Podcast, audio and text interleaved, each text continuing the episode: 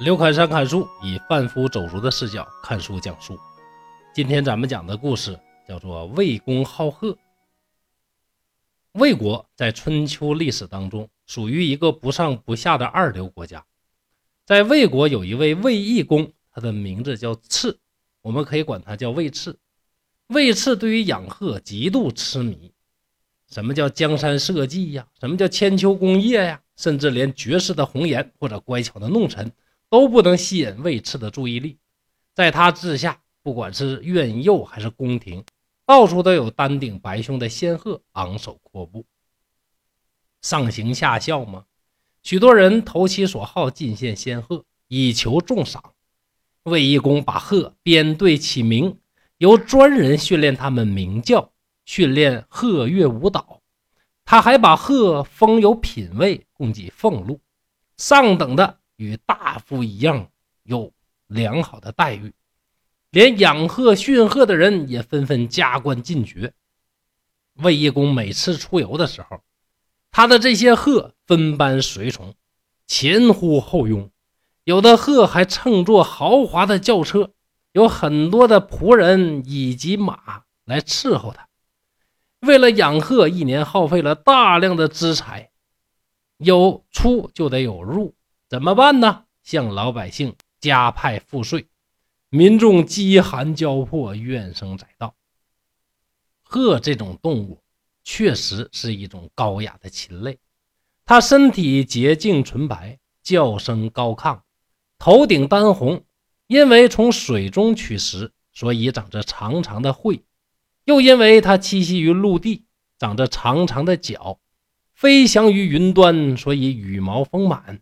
懂吞吐之术，所以寿命绵长。它确实是鸟类当中的佼佼者，仙家的坐骑。魏一公喜欢高贵典雅的仙鹤，本来无可厚非。就像我们每个人有一些嗜好，爱下棋、爱弹琴、爱画画、爱书法，它对于我们身心健康很有益处。但是什么事儿有个度？因此而荒废朝政，不问民情，甚至横征暴敛，就难免招来灾祸。魏国北方有一个很厉害的邻居，叫北狄。北狄王正愁中原诸侯现在在霸主齐桓公的领导下很团结，我这几万骑兵无猎可狩，该怎么办呢？听说这件事之后，率领着两万铁骑。向魏国突袭而来，魏懿公一听大惊，急忙下令征兵。而百姓早就受过了魏懿公横征暴敛的苦，便大声叫嚷说：“让大王派那些鹤去打仗好了，他们待遇如此之高，我们穷的连饭都吃不饱，我们为什么要给他打仗呢？”这话一传十，十传百，人们对于征兵号令全都不理不睬。魏懿公见状，干脆派军士四处抓壮丁，发给兵器，编入军伍，强行开往前线。和后世的隋炀帝一样，在最后时刻，魏赤这位魏义公倒是表现了一个中原贵族应有的风范。他把朝中的事务和家小托付给两位重臣，让他们逃走，然后亲自带领临时纠结的部队。像虎狼般的北狄大军迎面而上，两万北狄骑兵向魏国军队发起排山倒海般的攻击。魏国军队本来就缺乏训练，无心作战，一冲就散。魏懿公来不及撤退，被敌兵团团围住，惨死于乱刃之下。他随行的大臣也悉数被擒，装入囚车，被迫向。魏国的都城喊话，要魏国的臣民投降。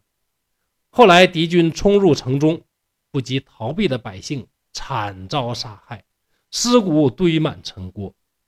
至此，魏国已经事实上被灭亡。幸好有霸主齐桓公带领着诸侯鼎力相助，魏国才得以复国成功。在《吕氏春秋》里边还记载了一个后续的故事，读起来十分的感人。魏国有位贤明的大夫叫红眼，战乱前被派出使，返回途中听说主上已经战死在行泽战场，便前去寻尸。一路上满目疮痍，到处都是尸骨血肉。红眼心中无比的悲伤，走到一处，他看到魏国帅旗倒在水塘边，心想：帅旗在此，祖上的尸体大概就在附近吧。红眼向前寻找着，有伤兵指着一具尸体说道：“这就是我们的国君。”红眼查看卫懿公的尸体，早已零落不全。只有一副肝脏还算完好，不知道是北狄人乱刃分尸，最后只剩下肝脏，还是吃掉他的人感觉肝不好吃，没有全部吃掉。红眼向尸体或者说这副肝脏叩拜，并且汇报出死的经过，就好像卫懿公仍然在世一样。之后，红眼放声大哭，说。主上啊，主上，您死得如此之惨，没人来收尸。我要以我的身体作为棺木，为主公您入葬。接着回头嘱咐仆人说：“当我死了以后，请将我埋在树下。等国家有了新的国君，将此事告诉他，让新君迎我们君臣一同返国吧。”说着，拉出佩剑，剖开腹部，将卫懿公的肝脏放入其中，倒地死去。仆人们抢救不及，只好依照红颜的嘱托，将他埋葬。霸主齐桓公听说此事，非常感叹：魏国呀，因为无道而灭亡，但是有红颜这样的大臣，不可不加以存续。于是率领诸侯帮助魏国在楚丘复立。